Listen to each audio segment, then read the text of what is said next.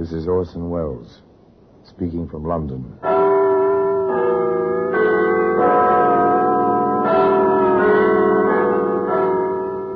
The Black Museum. Here, in the grim stone structure on the Thames, which houses Scotland Yard, is a warehouse of homicide. A warehouse where everyday objects, a tallow candle, for example, a mounted cat, an andiron, all, all are touched by murder.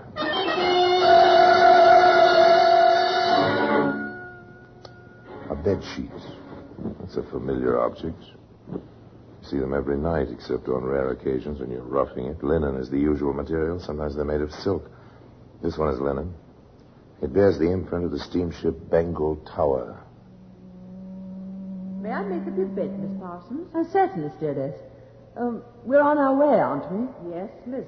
That's the last we'll see of Cape Town. I'll just change your sheets, miss. Thank you. Fresh ones for the first night out. Today, that bed sheet can be seen in the Black Museum.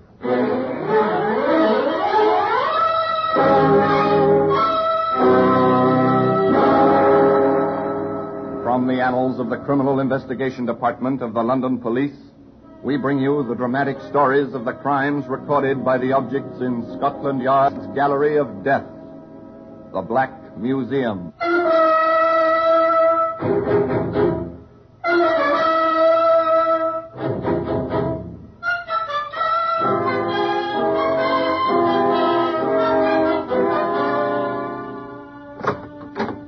Well, here we are, the Black Museum. Scotland Yard's very special, very particular museum of murder. If you're a student of criminology, a student with some imagination, I don't think you'll be alone here in the Black Museum. Each small card meant solely to identify crime and criminal will bring to life for you a sinister ghost. And you walk here attended simultaneously by killer and killed. Here's a long-necked chemist's flask. It was meant to hold life-giving medicine, but somebody intervened. There was acid in this flask. A few pellets dropped in, dissolved. The flask was smoky with lethal vapor. Sleeping man died. Here's a bicycle made for fun, but notice the wheels, the crumpled spokes, crushed tires. A girl rode this bike downhill, and a wire was stretched across the roadway. Ah, here we are, the sheet. A common everyday bed sheet stamped in one corner, SS Bengal Tower. That's a luxury liner on the route between Cape Town and Southampton. It's a nice ship and a voyage to enjoy, particularly when you're young and homeward bound. Natalie Parsons was young and homeward bound and very lovely. The first night out, there were two gentlemen friends to dance attendance. Oh, Thank you, Miss Parsons. Now you make even a lieutenant's life a pleasure. Why, Lieutenant, I thought the Navy was the life for a young man with adventure in his soul. well, that's just a legend, but all legends come to an end. Just like the dancing tonight. Mr. Morrow holding the fort at our table all alone. Let's be nice to him, Lieutenant. Hmm? I hear he knows the captain of our ship. The dancing was over in the main salon. The orchestra retired for the night. High above the brilliantly illuminated decks on the dim, binnacle lighted bridge, Captain Booth had his own thoughts as he paced away his watch. Ought to be all right.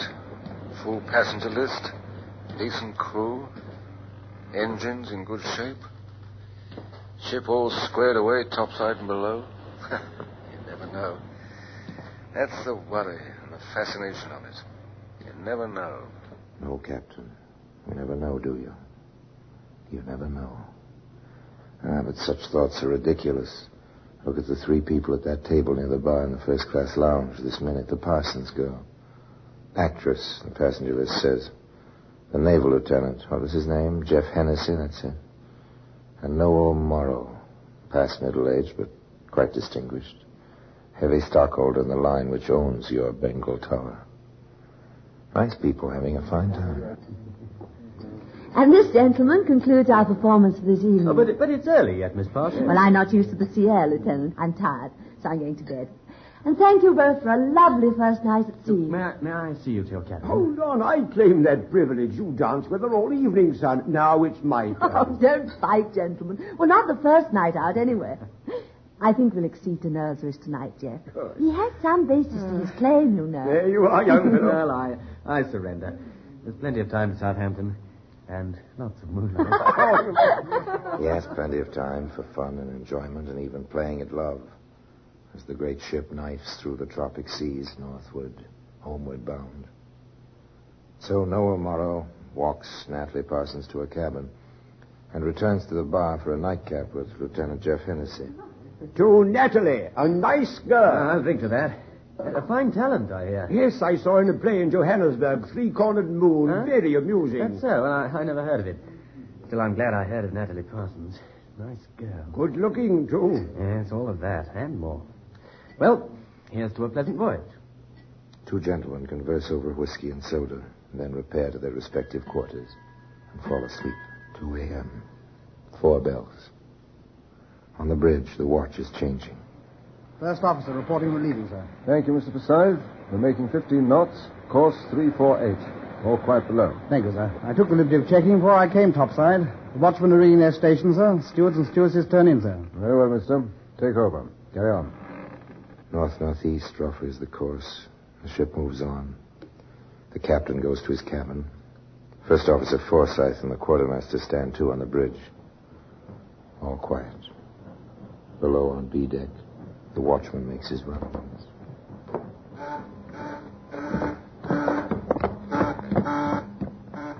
Hmm, that's a funny one. B-24 ringing for steward and stewardess both. We'll have a look.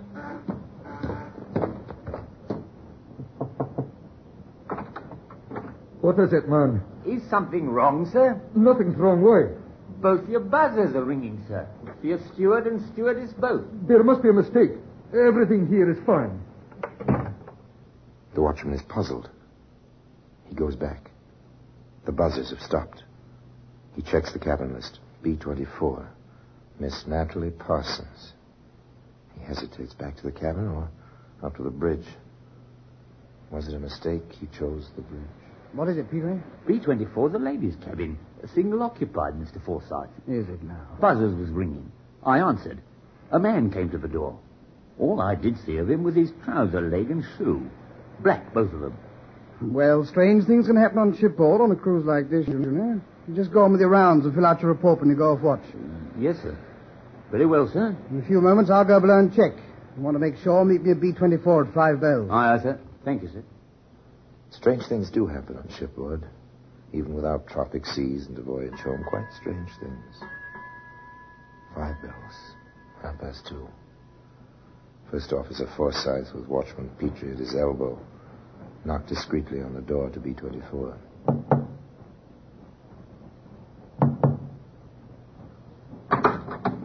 Unlocked, is it? Careless. So it seems, sir. Swing your torch in here, Petrie. Aye, sir. Nobody here. Cabin's empty. All right, Petrie. Make your report. I'll enter this on the log. We'll let it go at that. And girls will be girls, Petrie. I trust you haven't forgotten that. Discreet fellow, that first officer, but then he'd had plenty of cruise experience. He noted the matter in the log. After all, he had left the bridge for a few moments. And that was all.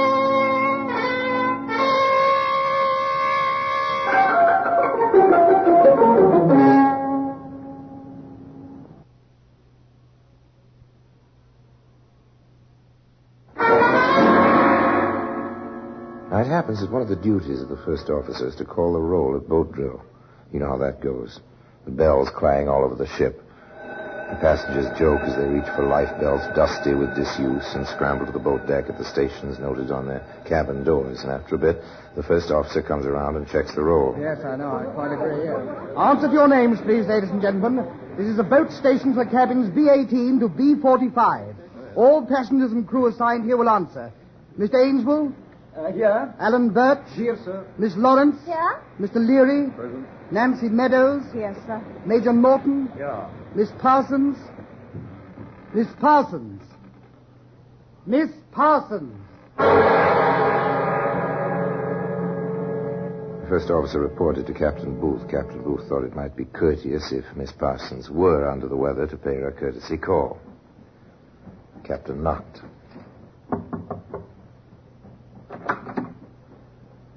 Empty. Strange. Stewardess? Stewardess! Yes, sir? You wanted me, Captain? I do. You see Miss Parsons this morning? No, sir, I haven't. Uh, It's a little queer, rather. Hmm, How so? Well, she wasn't at boat drill either, sir, and her, her night things are missing. You laid them out last night, did you? Yes, sir. Pretty things, too. Just right for her. But not a sign of them this morning, and, and stains all over the sheet. How's that? Where? Here, sir. Sort of red and a few black ones, sir. Streaks like. I see. Yeah, Just a moment. There are times when I'm glad first class cabins have telephones. Uh, this is the captain speaking. I want Dr. Stout in B24 at once. Thank you. You don't think something's happened, do you, sir? She's such a nice girl. That's what everyone says. Funny goings on in here last night. Watchman's report, a log. Uh, notice anything else peculiar here this morning, stewardess? Well, well, yes, sir. When I first I came in to straighten up, first off I noticed the porthole, sir. Swinging open it was all by itself. I, I fastened it before anything, sir. Yes, that's right. You called should for me, have- Captain? Yes, Doctor. Take a look at the stains on that sheet, will you? Right. All right, stewardess, you can go, but uh, stay on call. Yes, sir. I'll be right outside. And uh, send in the watchman. Yes, sir. Well, Doctor? Hmm. These are probably lipstick. The other red spots, they look like blood, I'm afraid. I'll tell better after I've run a test. The black marks beat me.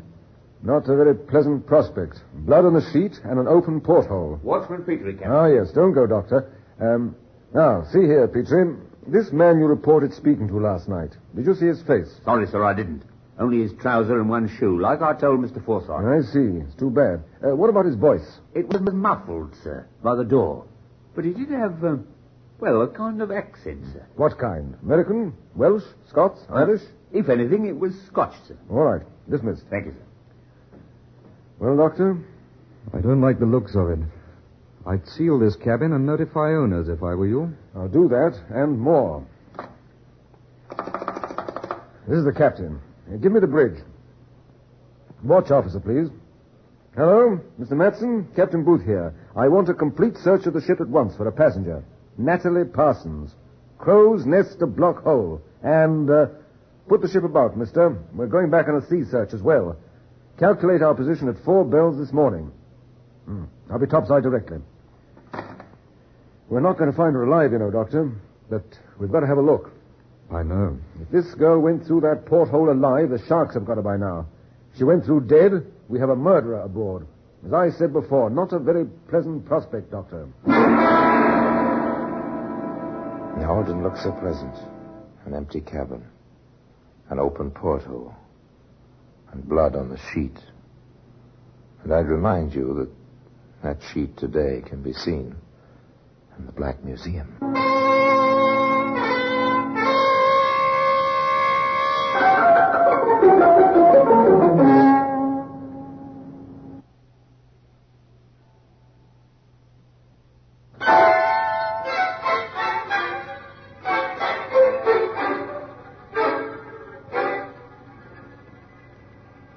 Sign, of course, nothing aboard ship, nothing beyond but empty, heaving sea. The Bengal Tower slowed at the position she'd sailed through the night before. She circled, while anxious eyes scanned the surface of the water. They saw nothing. Nothing but the sea. Then the captain said quietly, Engine room? All engines ahead. Full speed. Aye, aye, sir. and presently the wireless room crackled with the sound of a coded message. Master Bengal Tower to Indian Mail Steamship Company, Southampton. Advised disappearance early morning 18th. Passenger Natalie Parsons, Cape Town to Southampton. Circumstances puzzling. Making all possible inquiries. Inform Southampton CID. Will report further development. Signed, Booth. Back in his quarters, Captain Booth sent for the two men last known to have seen the missing girl. Sit down, gentlemen. May I offer you a drink? No, No, thank you. I assume you know that Miss Parsons is presumed lost at sea. Tragic. Lovely girl. Great talent. Ship is buzzing with it, sir. Why, why should a girl like that, with the whole world before her, commit suicide? Why, indeed, Lieutenant. That's one reason I asked you here. Did either of you gentlemen notice any signs of depression about her that evening? Why, everything seemed to indicate the exact contrary. Don't you agree, Hennessy? Uh, absolutely. We danced almost every dance. She was as happy as anybody could be. She, she did get tired. Uh, Mr. Morrow took her below. To her cabin, Mr. Morrow? Yes, we said good night at the door, and I rejoined the lieutenant for a nightcap. I see. And neither of you gentlemen have anything to add, have you, gentlemen? Neither of them did. But in Southampton, the Criminal Investigation Department did have a few items to add. All right, Hobson. What's the report on this Parsons girl? Well, exactly what she said she was, Inspector. Actress. Mm-hmm. Apparently quite well accepted in Joburg. There's plenty of men at the stage door, so to speak. Uh-huh. Age, 25. Never to touch a scandal. Two points. Yeah? She was in the Army Intelligence during the war. Had languages. Good actress. Quite a help. Oh, possibly in Secret Service nowadays. No, I call the special branch on that. Positively no. She's back in civil life completely. Oh, well, that's a possible theory down the drain. Yes, sir. Well, you had two points, Sergeant. Yes, sir. The other is, she said she left Joburg for a theatre job here. Well, there's no sign of it, sir. No manager in England has signed her, though uh, some of them knew the name. Oh, we'll keep after that. Oh, how about the passenger and crew list? Anyone familiar? No, not a criminal record in the lot. And we've checked all 368 of them. All right, Sergeant. Well, keep after that theatre job angle. Meanwhile, alert the technicians and the harbor police. We'll be going aboard that ship before the pilot takes her over. The ship with the sealed cabin drew nearer to home. Somehow the festive quality of a voyage home was missing. Tension settled over the Bengal Tower, from the bridge to the boiler room. At long, long last, the anchor dropped into Southampton water. The passengers gathered to watch for the pilot boat. That's no pilot boat, is it, Hennessy? Ah, police launch. I expected as much. Funny. Dance with a girl, you know her for eight, ten hours out of your life. She stays with you. It happened, son. She was a lovely thing. Don't fall in love with a ghost. You wind up rather lonely, you know. Thanks. I'll remember that. Ah, quite a few of them coming aboard. Yes, we're in for a going over, apparently. The captain spoke to the passengers and crew over the public address system. Ladies and gentlemen, as you know, representatives of the Southampton police have come aboard to proceed with the necessary inquiry into the tragic disappearance of one of our fellow passengers. Until this inquiry has run its course, it will be necessary to lie off and not to proceed ashore. Your cooperation will be greatly appreciated, and I'm sure you realize that all which can be done is being done to place you ashore as soon as possible. Thank you. I wish them luck. How I wish them luck. On B deck, Inspector Rice took over from a greatly relieved Captain Booth. No time was wasted. Set up a lab in the ship's pharmacy. Get at those stains. Compare them with the girl's lipstick and get the blood type. And find out what's in those black markings. Yes, sir. Now strip the bed and go through things top to bottom. Now, I want to talk to the watchman, the stewardess. And from what you say, Captain, the man in here that night had a Scots accent. That's correct. Well, how many Scotsmen aboard? Have you checked that? We have. 26, Inspector. 18 passengers, 8 in the crew. Oh, very good, sir. You have been thorough. Now, you, I take it, are the watchman. They work quickly, but they work thoroughly. The watchman and the stewardesses reasserted their statements to the captain with one addition. Oh, yes, sir. I cleaned the cabin thoroughly, wiped everything. That was too bad. No chance now for fingerprints. In the improvised laboratory in the ship's pharmacy, they did better. Uh, the lipstick stains match the lipstick in her luggage exactly, sir. The blood type on that spotted sheet. Type O, sir. The girl's army record gives the same type. Meanwhile, information arrived from ashore. She had a job waiting for her, Inspector, at the Abbey Theatre in Dublin, sir. And then the police chemist came up with a long awaited answer. The black streaks on the sheet, sir. Lamp black wax and petroleum oil. That shoe polish. But there's a trace of silver polish mixed in, sir. Ah, now we've got something, Hobson. Yes, sir, but what? Well, who'd get silver polish on his boots aboard ship, Sergeant? Well, it's a weird combination, sir. A ship steward, Hobson. A steward with a Scots accent. Now, let's see the captain, shall we?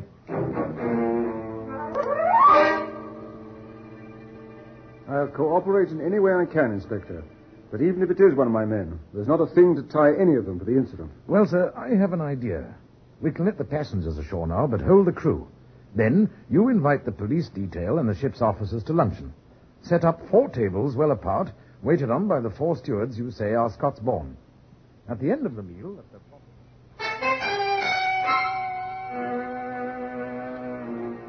Thank you, steward. I will have some more coffee. Now, as I was saying, gentlemen, it's practically over.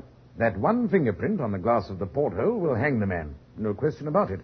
They always forget something, make at least one silly mistake. There'll be a ship's mechanic from our harbor police aboard any minute. All right, young fella. You can stop polishing that porthole cover now. What's the meaning of this? I'm doing my job. There's no fingerprint on the glass. You fell for the inspector's plan. I'll have to take you in charge. Willful murder on suspicion. And I must warn you, anything you say may be taken down in writing.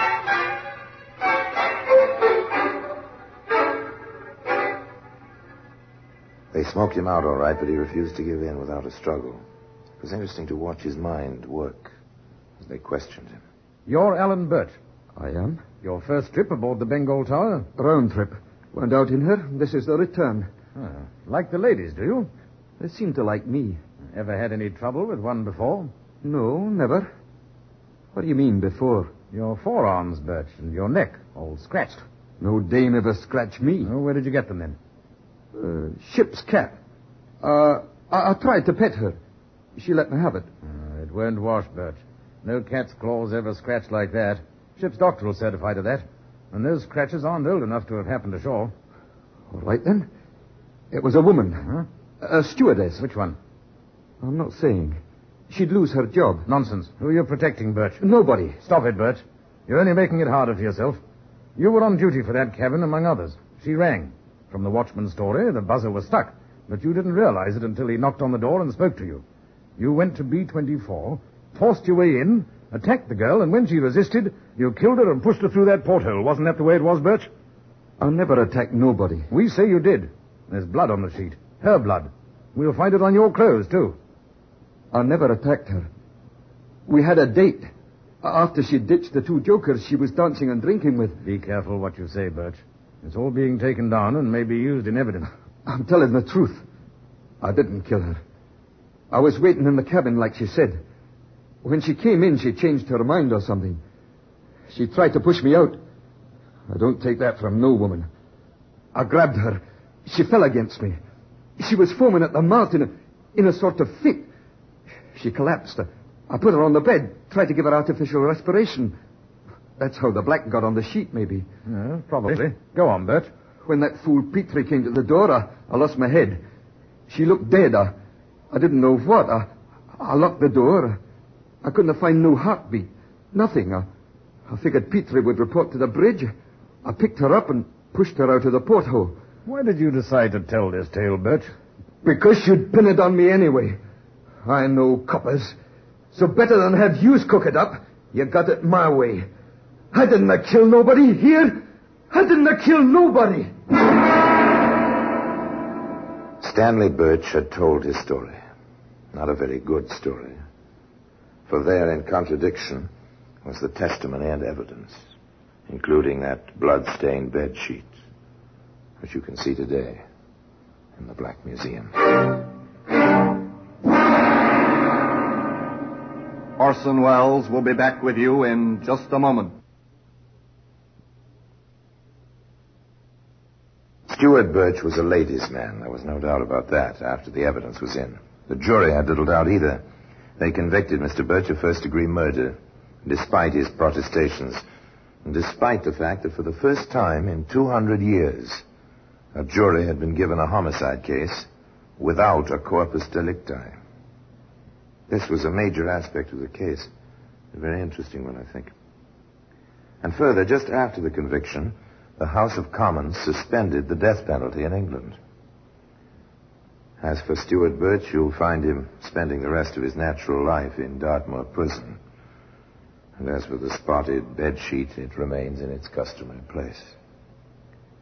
in Scotland Yard, in the Black Museum. And now, until we meet next time, in the same place, I tell you another story about the Black Museum. I remain, as always, obediently yours. Thank you.